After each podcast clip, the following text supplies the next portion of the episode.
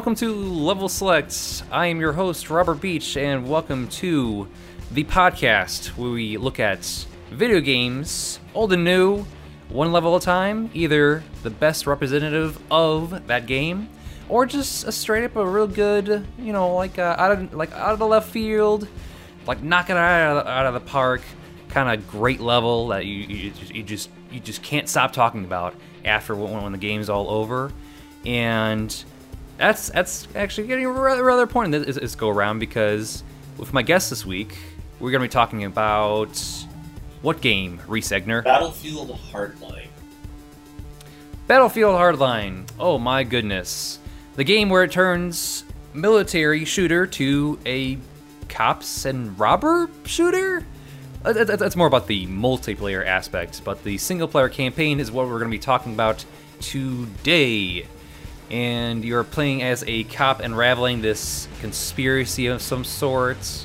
And the other half of the game kind of spoils the first half of the game, what happens, but don't care because we're going to run right through it. So, Reese, briefly, what is the premise of Battlefield Hardline besides just playing as a cop? So, gosh, the idea is that Battlefield Hardline is probably one of the best Battlefield single-player campaigns that's ever been produced by, well, it wasn't by DICE, this was by Visceral. This was the post-separation, so this is, the Dead Space guys, after they separated into two studios, where the studio heads Michael Condry and Glenn Schofield left to Activision to form Sledgehammer Games, and then they started work on Call of Duty. Oh, okay. Yeah, meanwhile, back at EA, Visceral is suddenly short two studio heads, and eventually they got their stuff together, and they put together, they got Dead Space 3 out, which wasn't great, and then their project after that was Battlefield Hardline. And Battlefield Hardline follows, in the single player at least, Nick Mendoza. Yeah, exactly. Who he's the good cop. He's the guy that everybody... You look at him and he's like, this is the cop who's trustworthy, and you know, I'm not a fan. He's like, by the book. Yeah, he's trying hard. By the book. Everybody likes this guy, and nobody's like, Nick. He's just he's the honest guy. Everybody likes to be around Nick. Everybody likes his. Oh, he's not like a. He doesn't take one of his partners. His partners are all just like, Nick, you gotta ease up a little and take some of that cha-ching that's being thrown around. And he's like, no, I'm the good cop. I don't take none of that stuff. And he winds up getting pulled into a conspiracy where it turns out everybody on the force is against him because they all want to be in on the money. They want to be supporting these criminal empires because it brings in a shit ton of profit their way. He doesn't have any of that. And then, spoilers for the entire game, at the very end, it was all like a ploy to like, well, they're like, we do this because we wanted to recreate Hamsterdam from The Wire and just create like a safer environment for the entire community, like forming bonds with with drug lords and all that, and police forces. This story is fucking bananas. It's but bananas. Yes, but it's actually a genuinely compelling story with lots of likable characters and a well-written story. And midway through the game, if you're familiar with the comic Cerebus starts off as like this kind of upbeat story, but midway through shifts into this kind of edgelord grimdark style storytelling. And oddly enough, Battlefield Hardline does that within the span of the same game, where midway through you're arrested, and then Nick winds up breaking out on his way to prison and realigns himself with his old police force buddies, who have since abandoned being paid off cops. Yeah, one of them in particular, like it was kind of fascinating to see, because like in the first half you have Kai, who is the Southeast Asian your Southeast Asian partner, who's like the most like balls to the wall, I want to kill these motherfuckers type police officer. You see her like torturing someone, and then like, there's this random line in one episode where, oh my gosh. Oh yeah, the game is also structured like Netflix, oddly enough, where at the end of every level, it's like, next time on Battlefield Hardline, and then it says like it's giving you your level summary, like all the experience points and the stuff you did throughout the level, collectibles you got, and then it will say 15 seconds to the next episode, and then at the next episode it's like previously on Battlefield Hardline. Previously on Hardline. That's Leo Ray. Says he has information regarding the drug war that's plaguing Miami. I had everything on a platter, and you fucked it up. You sure like fucking wonderful, excellent at improvising, and terrible about keeping things quiet. What the hell just happened? Previously on Hardline. Together we can forge the new future of law enforcement. Our old captain's been busy. Car dealership. Korean mafia front. We've got a guy on the inside. His name's Boomer. It's Kang's dealership. Kang fills the cars with drugs. Dawes' guys run the trains. Let's go put this Mr. Kang out of business. That's $9.9 million worth of coke. I'm getting this out of here. Come on! Fuck it! And it's even got its own theme song and stuff. It's... they pretty much built this as The Wire, the video game. And it would work as a video game for The Wire. Maybe. I don't know about The Wire. It's a little ambitious there. But it was definitely structured. NCIS? I mean, just because Nick Mendoza kind of sounds like Dominic West McNulty from The Wire doesn't mean it's The Wire. No, but they did... Every search, they did get some actors from The Wire for this. I know your police boss / antagonist. Spoilers. We're just gonna spoil the whole fucking game here. You kind of have to at this point with the level we're gonna be talking about later on. Oh, I'm sorry, the episode here. Not the game was not released episodically. This is just like a $60 product. They just structured it like this to give us a flavor. It just structured it like episodes where it's like if you haven't played for a while and come back to it and it's like previously on Battlefield Hardline, and it just gives you like the brief like Cliff Notes version of like, all right, what's going on in the story, like just setting up the episode you're playing and all that.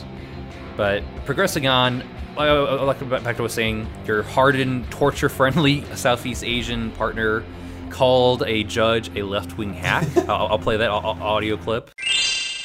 Left-wing hack. But that is like the most politically aware Hardline tries to be, besides the Bundy Rancher episode we're going to be talking about later on. But it was just so bizarre, because they were talking about this drug guy getting off because of... Because lack of evidence to support their arrest and imprisonment, and she just comes in and says like that no good left wing hack, and it was just so out of nowhere, because it is definitely one of those games where it's like, oh, it's gonna be about the police, but it's a real like, I don't want to say like milquetoast, but like it plays it as safe as it possibly can. Because again, this is a product that they wanted to mass market. They being EA, they want to make sure that this product reaches as many audiences, as much of the audience as it possibly can. Which, spoiler, it didn't. This game actually pretty much crashed Visceral. But it didn't help. Yeah, it took a while. This was a process where over time, Visceral only shuttered last year. This game came out in 2014, but this is a very polarizing game in the Battlefield community, not just because of the subject matter, but because of how, like, for the people on the outside who didn't pick up this game, this is a game about the police being heavily militarized. And this was in 2014 when the police the Ferguson riots were coming up. Yeah, that was...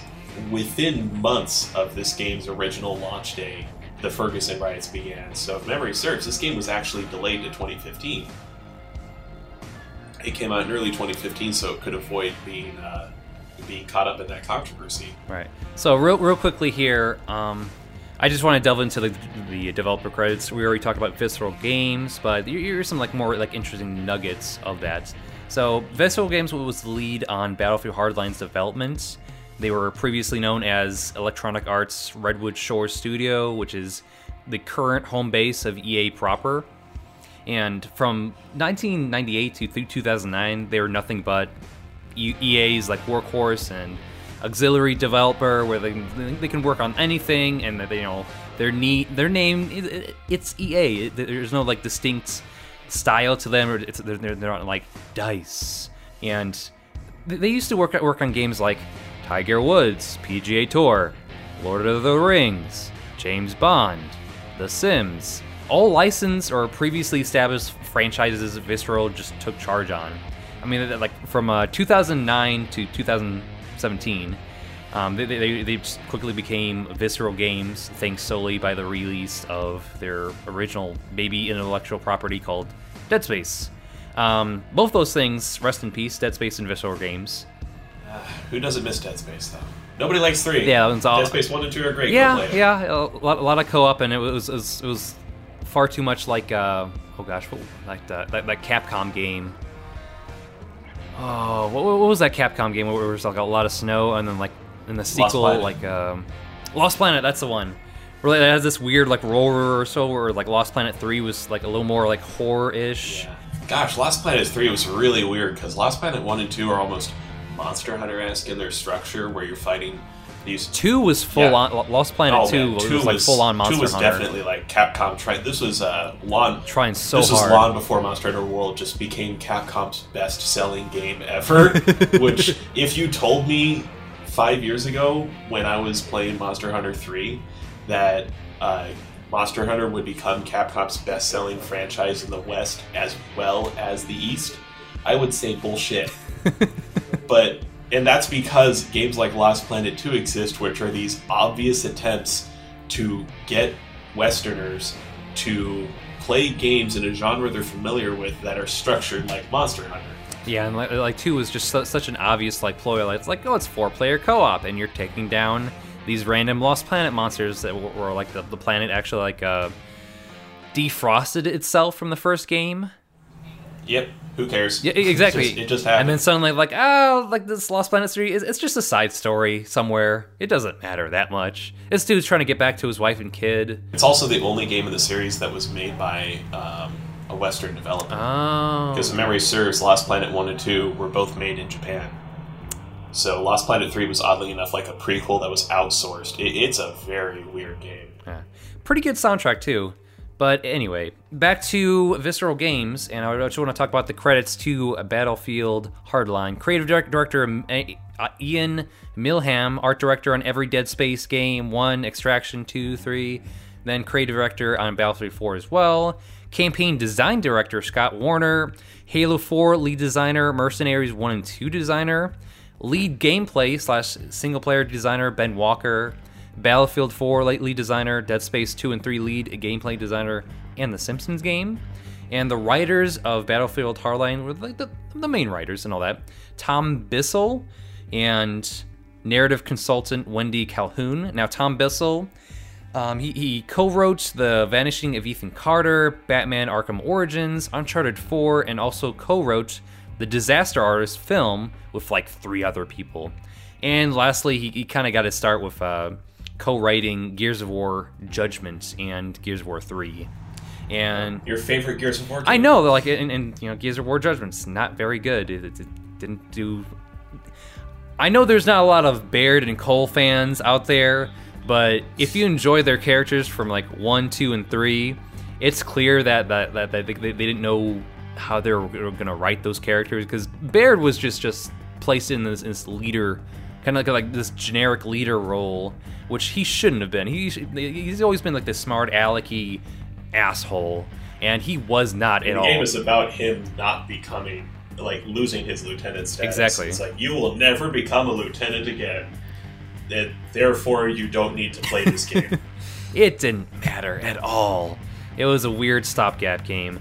But anyway, that's enough about Tom Bissell. Narrative consultant Wendy Calhoun has previous credits as a producer in Nashville, Empire, and briefly on Justified. All 3 of those, not video games, TV shows, but it's haven't watched any of them. Yeah, exactly. I've seen a little bit of Justified. It's fine. It's good. Heard of Empire? I'm pretty sure my dad watched it while that was running. Yeah, some good shows, but you know, again, there's just so much media out there. Like I'm good. I haven't seen like a TV show like actually try to like watch a season in a while. But anyway, that is the gist of the developer credits here. Like obviously we can go into the the 20 different other people who are also attached to the level design and so much more. But these are just the primary heads. So obviously the big thing to note here is a lot of like random EA games like Mercenaries and obviously Battlefield, Dead Space, which is like, you know, obviously the obvious dead ringer for Visceral Games. Anyway, we're going to head back to Battlefield Hardline here. Any other random thoughts about the premise or like, you know, like any stage setting you want to get into before we actually get to episode 8? There's not too much to discuss. Hardline, in spite of the fact that I find it to be an extremely entertaining campaign, I find it mostly compelling because it just does. It tells a story where you have these characters who are memorable. You have Nick, Kai, Boomer, and the white guy, and they all band together to take down the evil cop conglomerate thing. And you know, it does stuff that Battlefield games haven't done before. Battlefield had two decent single-player campaigns prior to this, which are Battlefield Bad Company 1 and 2 and Battlefield 4. 2 is too linear. Okay, all right. 2 is linear. It has decent writing, but the problem with those levels is that they're pretty straightforward shooting galleries, and it's like a Call of Duty discount campaign with decent characters. So it's not bad, but people remember that really fondly. They should go back and play it and realize this is the same kind of corridor shooting that we criticized Call of Duty for years. I gotcha. But there's some like... But Bad Company 1 is like, you've got those wide open levels. Not open world, but the wide open sandbox levels where you can tackle objectives in the order you want. Battlefield 4 does the same thing for a lot of its levels. I mean, you'll have levels that are just shooting galleries, but you'll also have levels where it's just a really large sandbox arena. And then the game says, here's an obstacle, like a tank. Get rid of it in whatever way you can think you can get rid of it. Like, lure it over to this building and just go onto the rooftop and toss C4 onto it and blow it all up, or kill this guy and take his rocket launcher and then have this game of cat and mouse where you poke the tank with a rocket and then you run away. So this Battlefield Hardline builds off of that kind of sandbox level design, in addition to introducing stealth as a mechanic. Yes. And that is the thing that I like the most about Hardline, is the fact that it's actually possible to play through a good chunk of the game without killing anybody. Exactly. You're just using your taser the entire time. I mean, it's your standard like first-person shooter stealth of like subduing an enemy or just killing them with a gun. I mean, like the funny thing is that like subduing enemies, you don't just have to tase them or even sneak up on them to knock them out. You can also flash your badge. And you'd be like, police, freeze! And then you flash your badge. And this even happens after the fact, yeah. You still have that mechanic. So, yeah, you for whatever reason, like, you're not an officer, but you can just, like, say, police, freeze. And, you know, these guys haven't heard that you're not an officer anymore. Exactly, yeah. So it works. But I think it's funny that it remains a mechanic in spite of that. But anyway, the fact that you have the option to just, like, take down enemies by flashing your badge and making them, like, you hold your gun out at them while you're doing this, and then you can do this to a group of enemies and you just have to keep training your gun on them to keep them, like, there's a meter that shows up. When the meter fills, then the enemies draw their guns and start shooting you. But if you can just catch a couple of enemies off guard, then you can just, like, train your gun, shift your viewpoint from enemy to enemy while you arrest them one by one. You'll, like, slam these guys to the ground and handcuff them. So it's pretty cool that you have this option. Oh yeah, the levels with stealth often direct you more on what to do than have an open area to explore, most of them. But you see a guy like walking back and forth on a path. You have to deal with them to get to your objective. I mean, it's usually a bridge you need to cross with 2 floors. I mean, like this episode, like we're talking about right now, in the desert, and the Bayou episode offers you a lot more agency in your attack, either by like allowing you to attack like a giant like circular area, or pick out like which outpost you want to take down first with their own little like. Well, you can like swing into the left or swing into the right, and like you can subdue or like do whatever you want with it. Yeah, they play around with the concept a little bit. They don't really nail it down. I think it's a little too easy. The fact that I was able to get through most of these segments without a single casualty or being detected after maybe 2 or 3 tries per encounter.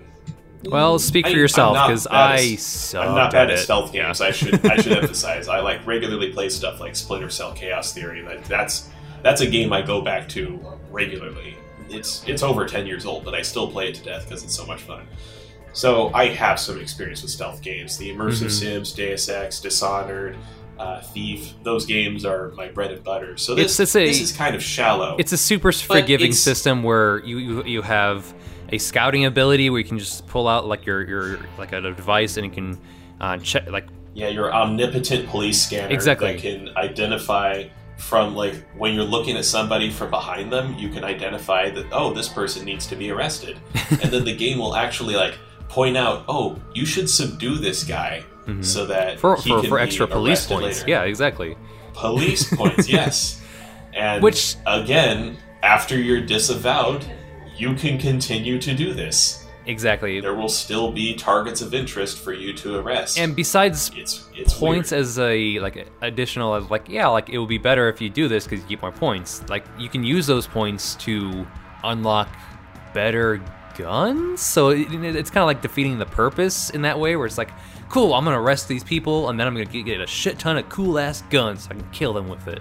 It's self defeating. It is, but you know, like what else are you gonna do if it's a Battlefield game?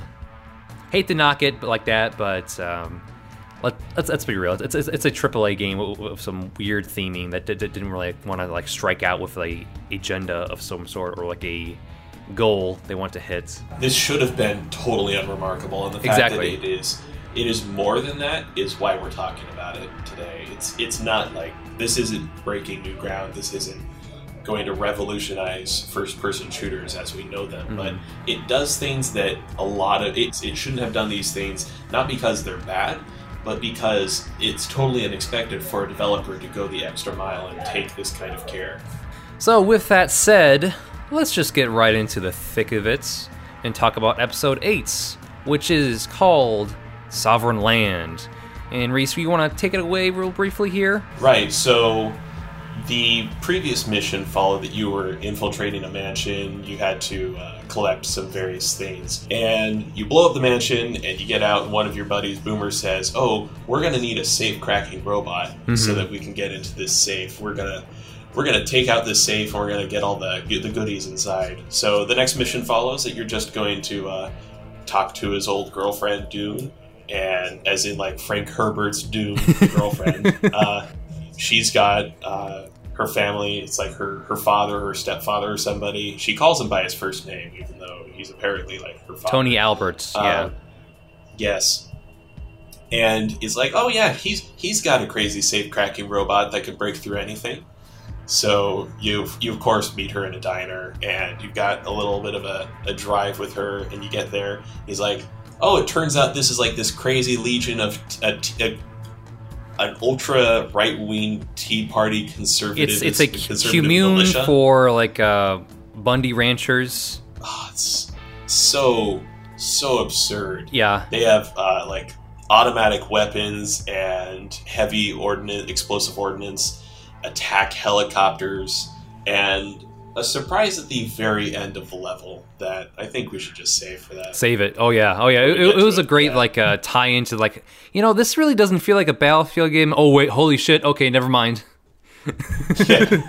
It's a hell of a thing. It throws you for a loop. That moment just completely sold me over. It's like, yep, this is the episode. This is the one I'm picking. But like you said, like they go to the desert in search of a safecracker. And honestly, this episode feels like the most quote unquote extra episode of the campaign. It really boils down to like, we need to grab the safecracker device from this random faction, and later the device will be rendered useless in the plot, directly into the next episode. But, you know, Hardline does play it small by reducing the scale to like crime syndicates compared to like full-on warfare, but this episode dropkicks all that. Yeah, Battlefield 3 and 4 are just the United States versus Russia, and it's World War 3. And then in 4, they involve China in the conflict as well. So those games are like global warfare. And then you have Hardline, which is itty-bitty police officers versus itty-bitty crime syndicates, itty-bitty little small-time criminals, itty-bitty. But and Sovereign Land Episode 8, this is like full-on buddy cop episode with Boomer, your hacking friend. I mean, he's the most charismatic and confident of your partners. Right. He's also the, he's the person who gets you into this situation in the first place. Dune is his girlfriend, and she's the one who winds up getting him in contact with Albert, and therefore sets the whole level in motion. Exactly. So yeah, you go to the desert in search of a safecracker, you meet up with an old flame of Boomers, and drive to the compound and have some backstory between these two characters. And you find out like Boomer's been gone out of that commune for a while, and suddenly her father is in charge of that area. And it's your typical we're gonna create an area that's unaffected by the tyranny of the socialists, or the socialist tyranny of the American government. And I'll play a clip of that. But so your dad sounds intense. He was in SEAL Team 6. Oh, he was not in SEAL Team 6. Due to problems with the socialist tyranny of the American government, he founded a community of like-minded patriots. Patriots? Are guys here armed? Totally armed. Oh, Nick, it's cool. I know these people. They're mostly hippies. Actually, all the hippies you knew are gone. What? Where'd they go? Just gone. There are some fun moments in between. That's another thing about Battlefield Hardline. It does delve into these little more quiet moments where you're just driving around. Yeah, those are nice, where you're given control and you're just driving around an open road, mm-hmm. and you get some time to talk to your allies. You're not just shooting everything 100% of the time. You get to learn about their backstory. These characters become more than just a face, a name, and a couple quotes they shout occasionally, like a Call of Duty character would be. Who knows anything about Frank Woods beyond the fact that he's angry and really likes to kill people? Because I don't know anything about him. Same thing goes for Captain Price. He's British and he's in command. Well, and he's got a sick-ass mustache, and that's all the characterization I need, baby. And a nice hat, which he somehow keeps with him throughout his entire imprisonment in a gulag. His iconic hat, for whatever reason. Yep. His hashtag iconic hat. Yes. But yeah, then you've got characters like Boomer, who is this kind of he's open, very friendly with people. He's away without leave and a fairly well-known or renowned hacker. But there's the extent of his character is explored in this mission. This mission is kind of let's delve into Boomer a little bit, so you get to know him more, and he's not just the team's black guy. Yep. Because it's so easy for your games to your character, because it should be noted, Hardline's cast, even the protagonist, they're all people of color, sans one person whose name escapes me. That's fine. It's Tyrone or something. Tyrese or no. Yeah, whatever. But you have you have Nick Mendoza, who's of Hispanic descent, and then he's Kai, Cuban, right? Who's of Southeast Asia. Yeah, his dad's from Cuba. And then you have Kai, who's of Southeast Asian descent, and then Boomer is black. So you have a cast that are all individuals who would, in one way or another, be affected by police brutality. The game doesn't explore any of this. Oh, no, not at all. That would be well and above what this game is actually capable of doing, and I would find that absolutely commendable if the developers went to that extent. Mm-hmm. If the writers could actually pull that off, I would say, wow, good for you guys. No, but they did hit the easiest target at the time of right when you meet Tony Albert, the leader of the commune, Dune's father, the person who actually has the brutes, the safecracker device you need to get. You meet up with him. Basically, imagine Alex Jones with a Stetson. I mean, He's oh gosh, you have this interaction with him, and it's it was all a setup this whole time to get Nick Mendoza, and also throw in Boomer too, because it's not about race. He just doesn't like the guy, apparently. Well, Marcus Boone, the prodigal, etc. Hey, Mr. Albert, thanks for seeing us. It's the least I can do. And you must be Nick. Boomer says you got a machine that can brute force any combination lock. Well, certainly can, Nick. You just got to give it a little time. Nick Mendoza, right? Oh, hey, look at that. Shit just got real. My dad kind of monitors my calls. Yeah, a lot of people want to talk to you, Mendoza, including a fella from L.A. named Stoddard. Say he'd pay $250,000 for you alive. He's coming here right now. Sorry, Marcus. Boys, what do you say we escort Mr. Mendoza and Marcus down to the presidential suite? Wait, you said just Nick. Marcus isn't welcome here. He never was. Oh, baby, I'm so sorry. Oh. Peel her off this asshole before I puke. Oh, and Marcus, just so we're clear, race is not a factor here. My dislike of you is strictly personal. That's a great clip, but eventually you're thrown into this this old abandoned missile silo, and you escape it because Boomer had a key, and like eventually you learn like, oh, Tony Alberts has his one-man radio show that only like further drives home the points that he's this bastard child of like Rush Limbaugh and Bundy Ranchers. And like I guess like the modern equivalent of like Alex Jones, of these heavy like heavy rants about it's just like half of it makes sense and like it's all like just buzzword, but it kind of gets a little into that Alex Jonesiness of it when you just sit and listen to it, because that's like mostly what you can do. This is your destiny. Your one-man island of armed sovereignty. Back to remind you that all of us here witness the wholesale integration, tearing down of everything that made this country great. You know, in college. So like at that point, you're just like sneaking around and listening to this flavor text from the local compound residents, like how lots of ambient dialogue. Yeah, like how the compound was before Tony Alberts turned into like a tea partier wet dream, where like they kicked out all the hippies and all the minorities. It was basically what they're saying. Because Boomer at the start is like, oh no, they're good people, trust me. And like they're all just a bunch of softy hippies. And then you get to there and then you're held at gunpoint prior to being imprisoned. And Dune just kind of leans in and says, all the hippies were kicked out years ago. Exactly, yeah. And you'll also hear this like amazing line. So who's the guy paying the cops bounty? Tony doesn't know.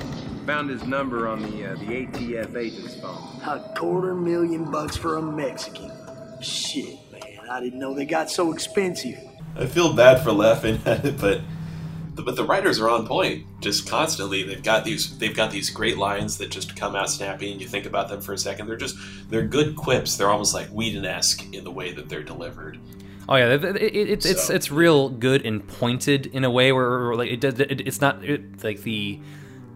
The point, the laughing and pointing is at this racist caricature of the Tea Partiers, which like they don't outright say Tea Partiers in the final game, but it's pretty much like in 2014, 2015, around that time when like the Tea Party movement was like kind of dying down at that point. And the mission is called Sovereign Land. Yes, they're not trying to hide it. Yes. But what was really hard to hide was the preview coverage of it. It's this Gamescom preview of Battlefield Hardline. Now, initially, there was some like heavy flack from E3 earlier that year, or no, like I think it was like when it was announced that there was some like initial like pushback against it, because it's like you get to play as a cop and it's a Battlefield game and you get to shoot some people as a cop. And that was like right in the middle of heavily like, militarized police. Exactly, yeah. And it was after the Ferguson riots, like after like the sudden like we should kind of pay attention to this police brutality shits and all that. And it's like, not a good time for this shit. Maybe the police shouldn't be walking around in the streets with body armor, automatic weapons, and tear gas rotary grenade launchers. That's a mouthful. Yeah. So, which is all stuff that we saw in the press coming out of Ferguson. It was that stuff is disturbing, And this game was delayed because those riots were ongoing when it was originally set to release. And it's not a good look. There's a fine line between bad taste and topical. You really just weren't reading the news. Reading the room. Yeah, it's like coming out with a movie about terrorists attacking the United States following, I don't know, 9/11. It's a little in poor taste. Yeah, maybe don't do that, which is why I'm glad that the game was delayed to allow that to breathe a little. But I still feel like there is never going to be a good time to release a story about good cops tearing apart the system, because that's not what happens. Real life doesn't work that way. Yeah, it was also the point in time where, like, police procedurals were getting to the point where it's like, all right, yep, CBS, NBC, ABC, like it's like another show where like cops and like some weird like sidekick are solving crimes. Like, great, cool, all right. Anything else going on? It's CSI, but now they're in space. Yeah, American space. Did you know scientists can have guns? Watch CSI 10 p.m. tonight. So, but back to what I was saying, Battlefield Hardline at Gamescom in 2014 had this preview, and it was pretty much 2/3 of this level, Sovereign Land, and it kind of like skips right into the meeting Tony Alberts scene and progresses up until up until you escape that general area. But like the biggest like difference in that game is there are far more Gadsden flags showing up in the preview build of it. Oh yeah. So, for you don't know, that the Gadsden's flag was created by Christopher Gadsden for the American Revolution. It's the yellow "Don't tread on me, Daddy." Don't tread on me flag. The Tea Party movement co-opted because having a black centrist president is scary. So. Moving right on. No step on snake. It's got a ball gag on too. Oh yeah, you heard from all this left wing hack. So the Tea Party movement, like I mentioned earlier, the Tea Party movement began right when President Obama's first term started, thanks to the oodles of cash from a conservative advocacy group called Americans for Prosperity, a group formed by the uber rich Koch brothers. So you can look up the I believe it's Koch. Koch. Okay. It's Koch. Whatever. Koch. It's. I'm pretty sure it's German, which would make it Koch. Yeah. It doesn't matter. Exactly. Just call them like the Koch brothers or whatever. Right when you hear it, I know what they are. Yeah. Koch. Yeah. Anyway, so look up the Tea Party movement on your time, because it's not entirely relevant here, but what is relevant is the reaction to this preview by the Tea Party movement and other like hard right wingers just getting, you know, just filling their pants full of like, it's like, what the fuck is this shit? All these like free speech defenders riled up by the allusions to the Tea Party movement. So I've got this clip of notorious like crazy man who eats a bowl of chili and he forgets his own children's birthdays. And use that as an excuse for eating. Yeah. So the roofie chili. The roofie chili. Yes. There we go. Forget me now, chili. So here's a clip of Alex Jones talking about Battlefield Hardline real quick. And these other shows. No, the new video games you shoot Tea Partiers. Right. We just showed an article about that. GamesCon, shoot racist Tea Partiers in Battlefield Hardline. I mean, this is in every TV show and movie I see now. That I like guns. That's why I'm going to murder everyone. Or, I love the Founding Fathers. That's why I'm going to nerve gas New York. You know, it is just that they are getting ready to blow stuff up, Max, and blame on the liberty movement. That's their answer. I agree. That's why there's an interesting dynamic at play here, because there's very room left to go for sanctuary. I mean, here you are in Austin, Texas with this show, and you are kind of like holding down the fort. I mean, where do you go from here? There's very few places to go, because more and more of the population, more and more of the country is being converted to this extremism that's anti-freedom. It's an anti-freedom extremism, because this is what the government is saying we need to do to protect ourselves against the quote-unquote terrorists, and this is setting... These people don't like the NSA spying on them. Wait, I thought you weren't doing that. These people want freedom. They're terrorists. They like the founders. I mean, they indict themselves with those bizarre statements. I love the founding fathers. That's why I'm going to nerve gas New York. That's why I'm going to murder everyone. So obviously he just reads the headline, but you know, that's neither here nor there in his journalistic capabilities. But chemtrails, everyone. Chemtrails. Gotta buy my pills and not believe in the government. Chemtrails, protein powder that makes you redder in the face, that kind of thing. And chocolate make you look like you're 60 years old, even though you're fit 40. Yes. Oh my God, he is not. Is he? Yes, yes. Holy shit. He recently tweeted out like a photo, like either last year or 2 years ago or this year. I don't know when. But it's like, oh, here's me and with a birthday cake with you know, the candles 4 and 0 over it, and it was just like, holy shit! Like you look like you went through some like hard ass drugs or something happened to you. He's younger than both my parents.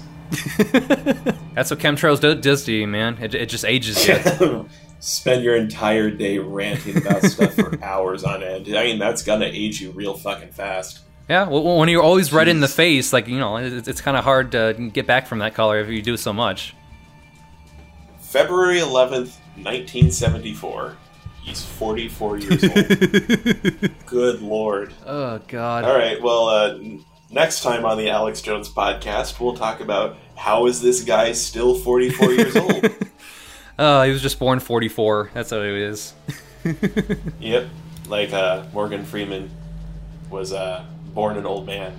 Yeah. He will die, you know, an old man. Die an old man, but it's an old groping old man. But anyway, moving on. Oh, yeah.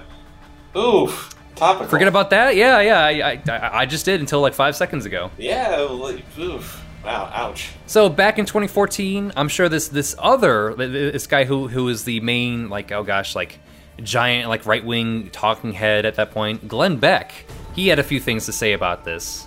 Hooray! So yeah, and for all the fervor that was drummed up by publications like Breitbart and Alex Jones' show, it was hard not to cite.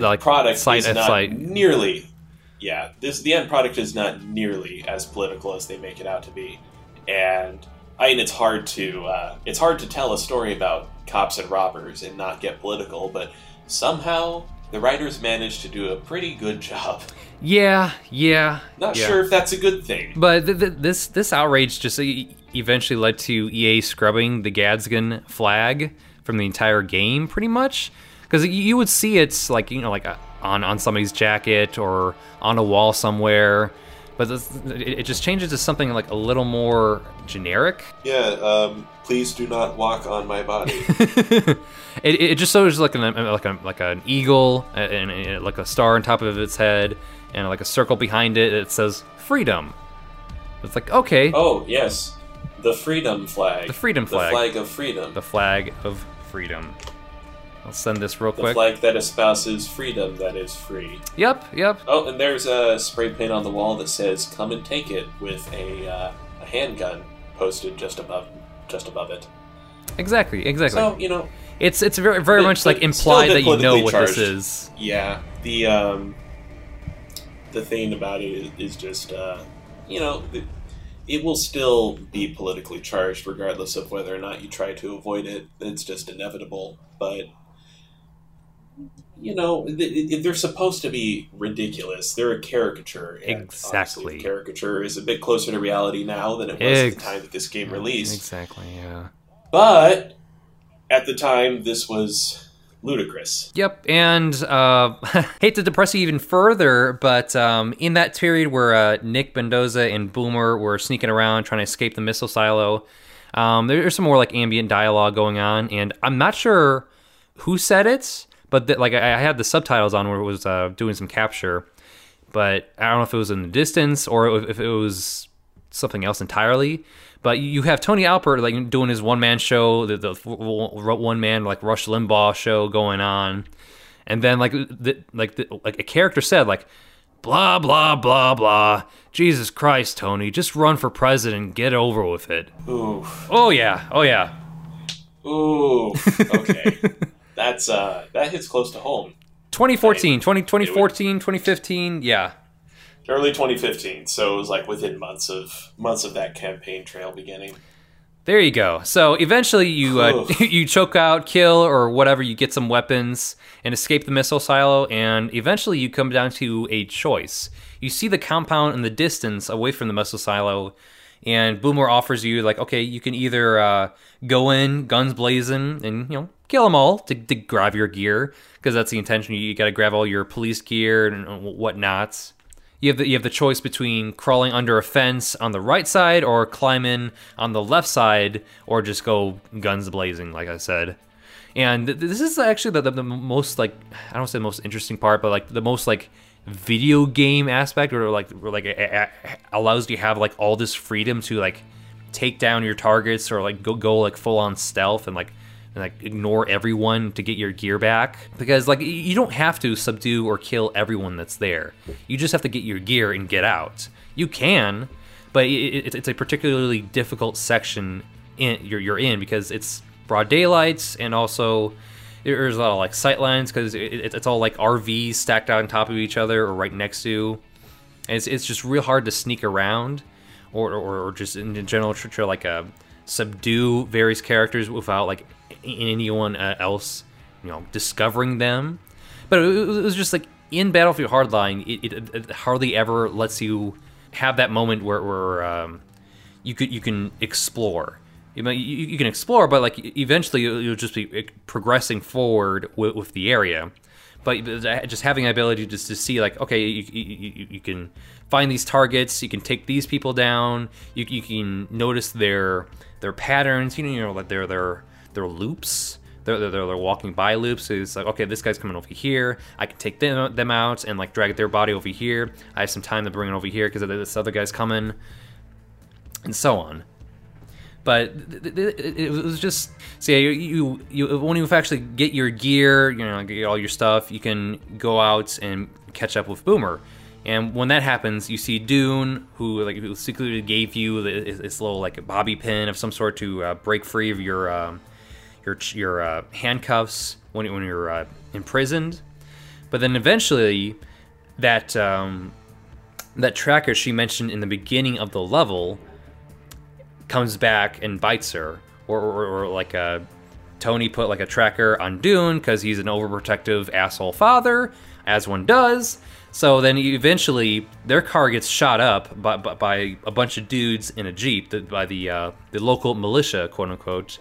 And you take shelter in this tiny like convenience store building, and you gotta like you just have to like. It's a pretty impressive shootout that follows, because this game runs on the Frostbite engine, right, which supports the dynamic destruction that the Battlefield series wasn't originally known for, but has come to be known for. And Battlefield Hardline, I think, is probably the best showcase for Frostbite, at least with the early Battlefield games, because it's fought in urban environments instead of a lot of Battlefield war-torn bullshit, yeah, like city, like concrete jungles and that kind of thing. So bullets are gonna hit the concrete, and they're gonna flake off a little bit of chunks of the concrete as per the engine's limitations.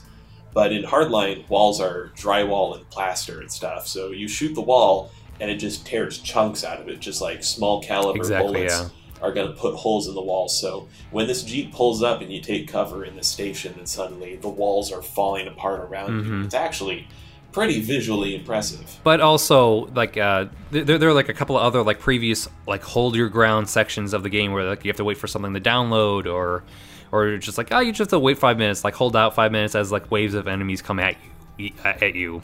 But it is the most difficult hold your ground section of the game, because of the arms, the arms Tony's compound has, in that it's a literal, it's literal army vehicles and army weapons being used, because, you know, local militias got to have like all that like high grade military gear, because yeah, of course, what would a local militia be without, you know, high powered rifles, helicopters and stuff, and a fucking Gatling gun too, and in your Humvee. Oh yeah, yeah. Nothing says protect the United States and also my rights quite like a 50 caliber machine gun back in the Jeep.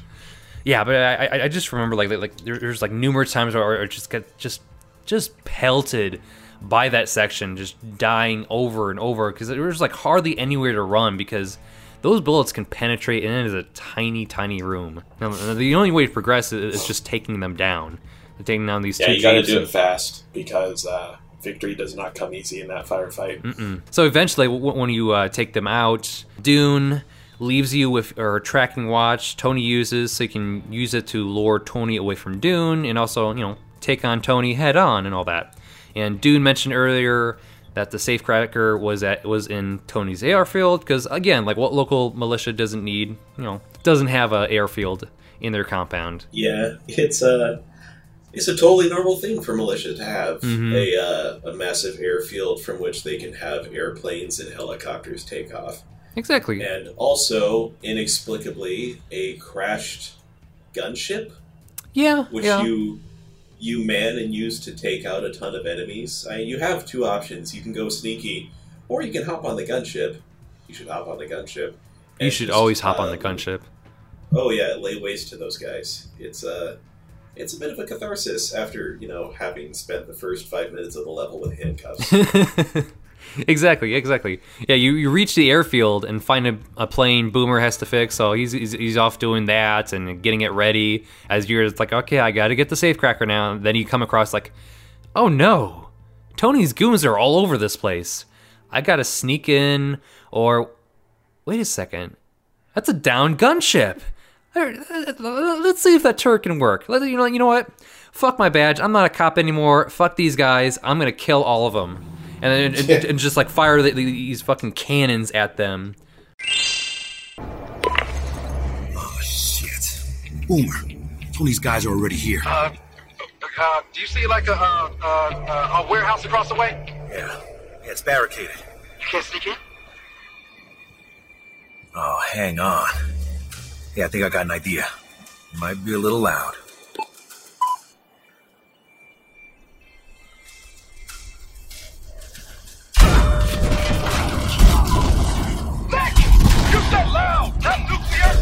What's excessive force? Why does it matter? It doesn't matter. Yeah, but like right before then, there's some more like flavor, environmental storytelling going on, where you see, you know, like you're looking around the area and you find out that this militia are actually terrorists too. They're not just like bank robbers. I mean, you find a ricin bomb just like laying in that hangar somewhere. Or like blueprints to create a ricin bomb. Yeah, because nothing says I love America quite like a ricin bomb. Left wing hack. Yep. And the turret sequence, like once you enact that, you kill the goons and like, okay, that's easy enough. So I'm gonna get out. So you're like, oh, here comes another Jeep. Okay, I'll gun that too. And then like, wait a second, that's a friggin' helicopter. What the fuck? And you like take out that helicopter. And then eventually they're like, okay, everything quiets down. And then you're like, okay, I'm just going to rush across the field and get the safecracker. And, you know, like right when you grab it, you're about to exit. And suddenly you hear like mortars being fired upon your position. And it's like, what the heck? It's literal warfare, like being like pelted on you, on your position. So it kind of caves in your building. So you have to try like find an exit another way. But then you realize, you know, like through a cutscene, you see Tony Alpert in a fucking tank, like screaming at you in a megaphone. Main battle tank. Exactly. Yeah. With a megaphone, like he's peeking out the top with a megaphone, just shouting out directions. Mm-hmm. Yeah. So here's the deal: you tin wizards are all our options, which means I'm going to kill you, chop off your heads, and pierce down your necks. And you're like thinking, like, oh fuck. I am screwed. What the, like, this is full on pants on head nuts here, and then you find your exit and it's like, oh, wait a second. There's another tank. All right, there's another tank. Okay. And then eventually you hop in, and like, okay, here's some helicopters you gotta shoot down, and here comes Tony Alberts' tank, so it's tank v tank going on. And eventually you destroy him. Classic Battlefield tank duel. Yeah, exactly. It's like, is this a Battlefield game or what? Like, oh wait, never mind. This episode justifies it completely. Here we go. Yeah, and you're, while you're using the tank too, it's got the Battlefield 4 user interface for the tank. It's just... it's all there, exactly as it was. In exactly, game. Yeah. And you have like that, the destruction of, you know, like Battlefield 4 coming into here, but it was just so like such a great way to like punctuate like an end to that episode. Because like the arms it fit in so well. Yeah, the arms that you get in the rest of the game are like, oh, you've got battle rifles and carbines, personal defense weapons, and bolt action, like low caliber bolt action rifles, like the the Arctic Warfare Police, that kind of stuff. I never did the L96A1. So you've got, you know, nothing like the Battlefield light machine guns or assault rifles or automatic shotguns. Nothing to that extent. Mm-hmm. And then along comes this level, which concludes with a duel in main battle tanks. So it's, you know, it's kind of... It's a weird justification for like, you know what, this is a Battlefield game now. You know, let's just go with it. You know, it's suitable. It fits the whole like core conceit of the level. Or it's like, you know what, these militias have a little too much legit military ordnance, and again, it's just characterizing, it's just satirizing, like let's just push it to the extreme. It's a little silly. Silly. Just a little bit. Like it doesn't. It's not full on silly, but the game definitely treats the subject matter with some degree of dignity, so it's not just complete surrealist absurdity, but. You know, it's poking fun at it. It's just enough, like, there's just enough Whedon-esque lines, there's just enough what the hell is going on moments. It hits the holy shit quotient a couple times. It's just this weird, like, non sequitur of an episode. It's like, all right, let's just do a bottle episode of this episode doesn't really matter entirely, but, you know, let's just have some fun here. Let's just cut loose a lot more than we usually do. And it really is a bottle episode. This is a game that is sold as a $60 product, and the campaign comes as is. It's the whole campaign, and it's treated as a season of a television show. That's how it's structured. And it really didn't need to be structured like that. Mm-hmm. It just is.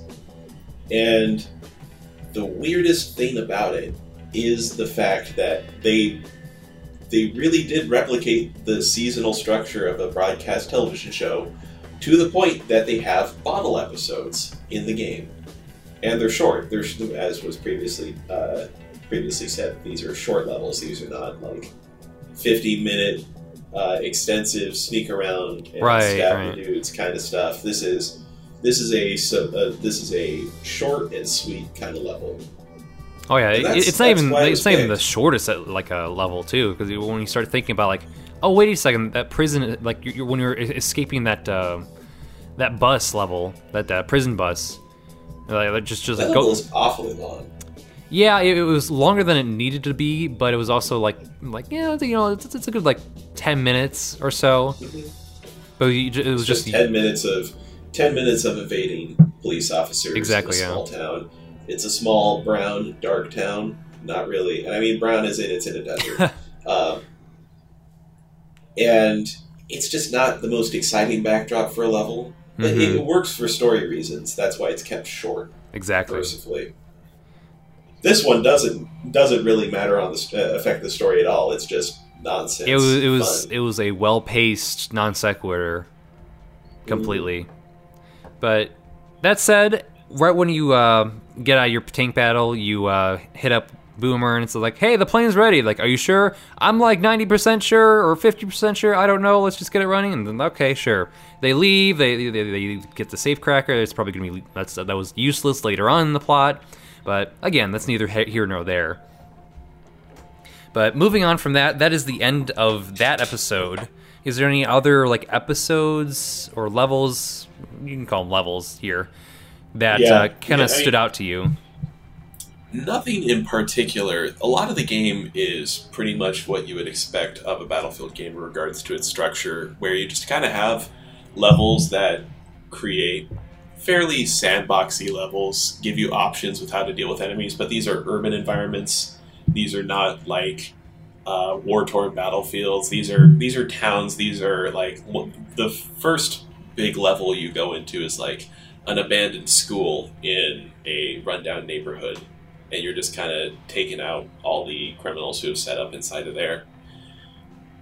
And, you know, later levels here and there are just kind of building on that. But, it's like an illegal building where a shit ton of marijuana is being grown underground. Mm-hmm. And you set fire to the place and the whole area is filled with weed smoke, and it's not nearly as compelling as Far Cry 3's very similar scenario. Oh no, but it's just you backtracking out of there, because it started off like, okay, like this is very much the stealth portion of the game, where it's like you're outside the warehouse and you're trying to get yourself in, and there's like multiple vantage points. You have to like sneak around and like go up the ladders and stairs of, just to like, you know, kill them or subdue them. Right. And several cameras you have to get out. Yeah, and the game will follow this a little bit, where like the formula where you go in and either the level starts guns blazing and then moves into stealth and then probably ends with guns blazing, or it starts stealthy and then you got your action segment in the middle and then you go back to sneaking around.